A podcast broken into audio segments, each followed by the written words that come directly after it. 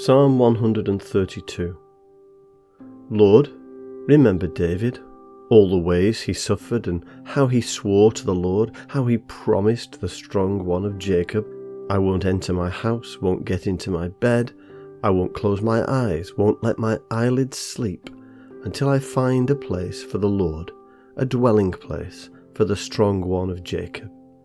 Yes, we heard about it in Ephrathah. We found it in the fields of Jaar. Let's enter God's dwelling place. Let's worship at the place God rests his feet. Get up, Lord. Go to your residence, you and your powerful covenant chest. Let your priests be dressed in righteousness. Let your faithful shout with joy. And for the sake of your servant David, do not reject your anointed one. The Lord swore to David a true promise that God won't take back. I will put one of your own children on your throne. And if your children keep my covenant and the laws that I will teach them, then their children too will rule on your throne forever. Because the Lord chose Zion, he wanted it for his home.